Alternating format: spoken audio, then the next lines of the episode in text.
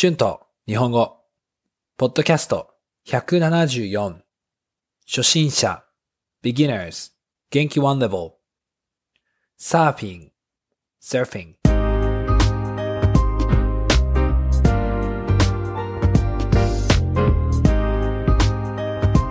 どうも皆さんこんにちは。日本語教師の春です。元気ですか？えー今日はサーフィンについて話したいと思います。皆さんはサーフィンをしたことがありますか？どうですか？私は22歳の時にオーストラリアのシドニーでサーフィンを始めました。えーシドニーでサーフキャンプがあったので、私は参加しました。サーフィンには興味がありました。まあでも難しそうだったし、道具は高いし、まあ、私はしたことがありませんでした。でも、インストラクターがいて、3日間キャンプをして、サーフィンだけをします。私は一緒に住んでいたオランダ人のルームメイトと一緒にこのキャンプに行きました。車でシドニーから2時間ぐらい運転してセブンマイルビーチという大きいビーチまで行きました。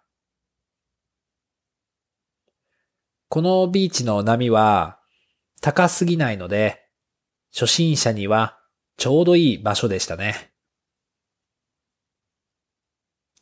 えークラスでは1から全部教えてくれました。初めての日に波に乗ることができました。いや、波に乗った時は本当にすごかったですね。はい。気持ちが良かったです。この感覚は、今まで経験したことがなかったですね。私はたくさん小さい波に乗って練習することができました。サーフキャンプではたくさん食べて、たくさんパーティーをして、たくさんサーフィンをしました。はい、本当に最高でしたね。このサーフキャンプの後も友達とビーチに行ってサーフィンをしました。いや、でも、オーストラリアの波は本当に大きかったです。まあ私はまだサーフィンや波について全然知らなかったです。ある日、友達とサーフィンをしにビーチに行きました。この日は、たくさん大きい波がありました。まあ、少し大きすぎましたね。私は大きい波に乗ろうとしました。でも、波は私にとって大きすぎて波に乗れませんでした。いや、ちょっと怖かったですね。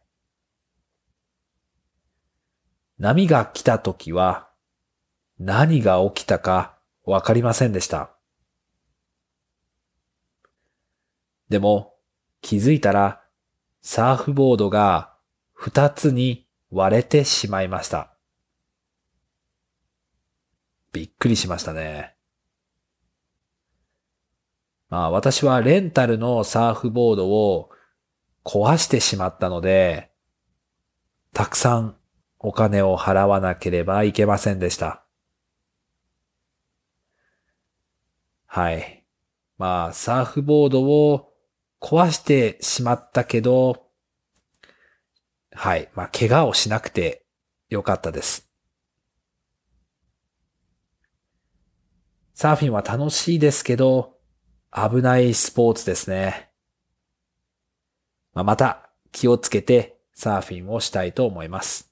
Words and phrases used in this episode 参加する to join 道具 equipment 初心者 beginners 感覚 sense 経験する to experience 起きる to happen 割れる to split 壊す to break はい、えー、今日はサーフィンについて話しました。どうでしたか？皆さんはサーフィンをしたことがありますか？どうですか？よかったら皆さんのサーフィンの経験についてコメントで教えてください Thank you so much for listening.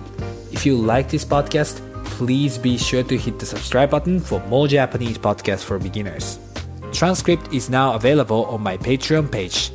The link is in the description. Thank you very much for your support.